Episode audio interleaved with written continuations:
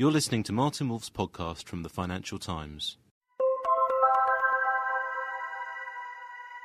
I would tell audiences that we were facing not a bubble, but a froth. Lots of small local bubbles that never grew to a scale that could threaten the health of the overall economy. Alan Greenspan, The Age of Turbulence. That used to be Mr. Greenspan's view of the US housing bubble. He was wrong, alas. So how bad might this downturn get? To answer this question, we should ask a true bear. My favourite one is Nouriel Roubini of New York University's Stern School of Business, founder of RGE Monitor. Recently, Professor Roubini's scenarios have been dire enough to make the flesh creep, but his thinking deserves to be taken seriously. He first predicted a US recession in July 2006. At that time, his view was extremely controversial. It is so no longer. Now he states that there is, and I quote, a rising probability of a catastrophic financial and economic outcome. The characteristics of this scenario are, he argues, a vicious circle where a deep recession makes the financial losses more severe and where, in turn, large and growing financial losses and a financial meltdown make the recession even more severe. Professor Roubini is even fonder of lists than I am. Here are his twelve, yes, twelve, steps to financial disaster. Step one is the worst housing recession in US history. House prices will, he says, fall by 20 to 30 percent from their peak which would wipe out between $4,000 billion and $6,000 billion in household wealth.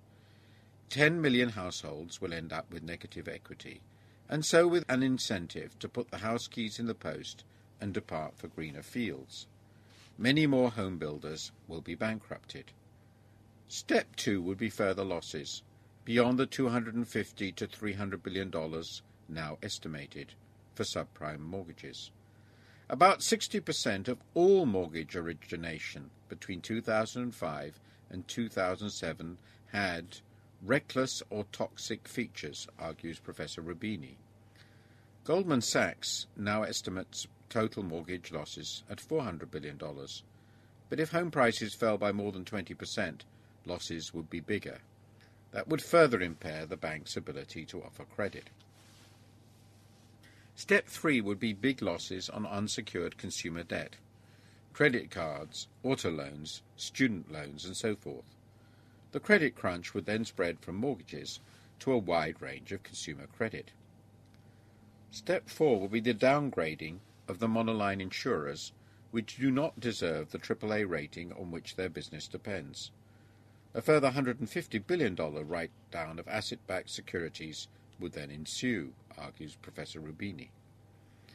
Step 5 will be the meltdown of the commercial property market, while Step 6 will be bankruptcy of a large regional or national bank.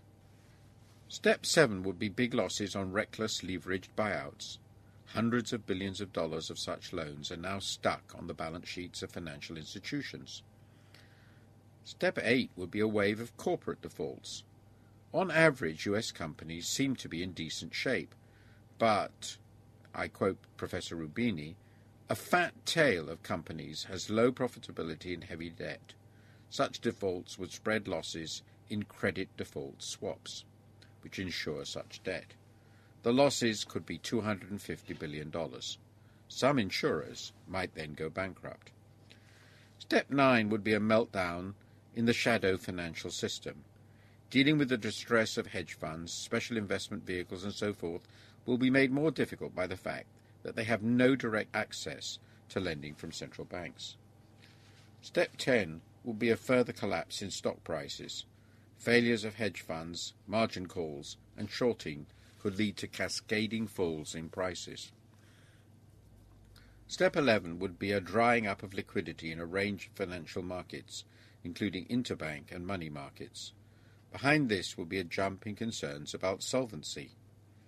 Step 12 will be a vicious circle of losses, capital reduction, credit contraction, forced liquidation, and fire sales of assets at below fundamental prices.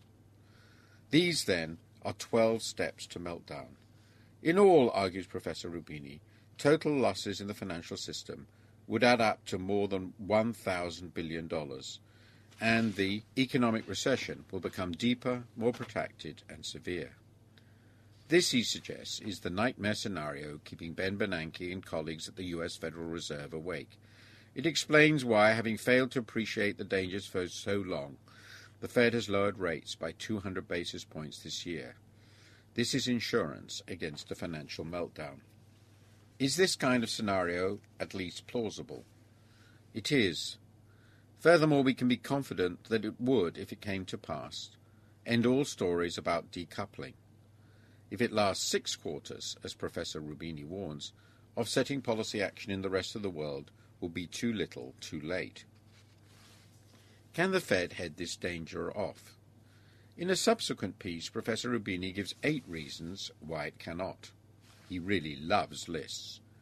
These are, in brief, US monetary easing is constrained by risks to the dollar and inflation. Aggressive easing deals only with illiquidity, not insolvency. The monoline insurers will lose their credit ratings with dire consequences. Overall losses will be too large for sovereign wealth funds to deal with. Public intervention is too small to stabilize housing losses. The Fed cannot address the problems of the shadow financial system. Regulators cannot find a good middle way between transparency over losses and regulatory forbearance, both of which are needed. And finally, the transactions oriented financial system is itself in deep crisis.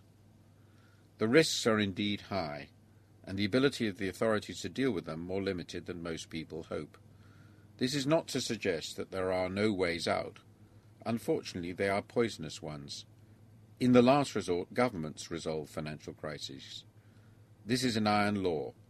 Rescues can occur via overt government assumption of bad debt, inflation, or both. Japan chose the first, much to the distaste of its Ministry of Finance. But Japan is a creditor country whose savers have complete confidence in the solvency of their government. The US, however, is a debtor. It must keep the trust of foreigners. Should it fail to do so, the inflationary solution becomes probable. That is quite enough to explain why gold costs $920 an ounce. The connection between the bursting of the housing bubble and the fragility of the financial system has created huge dangers for the US and the rest of the world. The US public sector is now coming to the rescue, led by the Fed. In the end, they will succeed, but the journey is likely to be wretchedly uncomfortable. Thank you for listening. To read Martin Wolf's columns online, please go to www.ft.com forward slash wolf.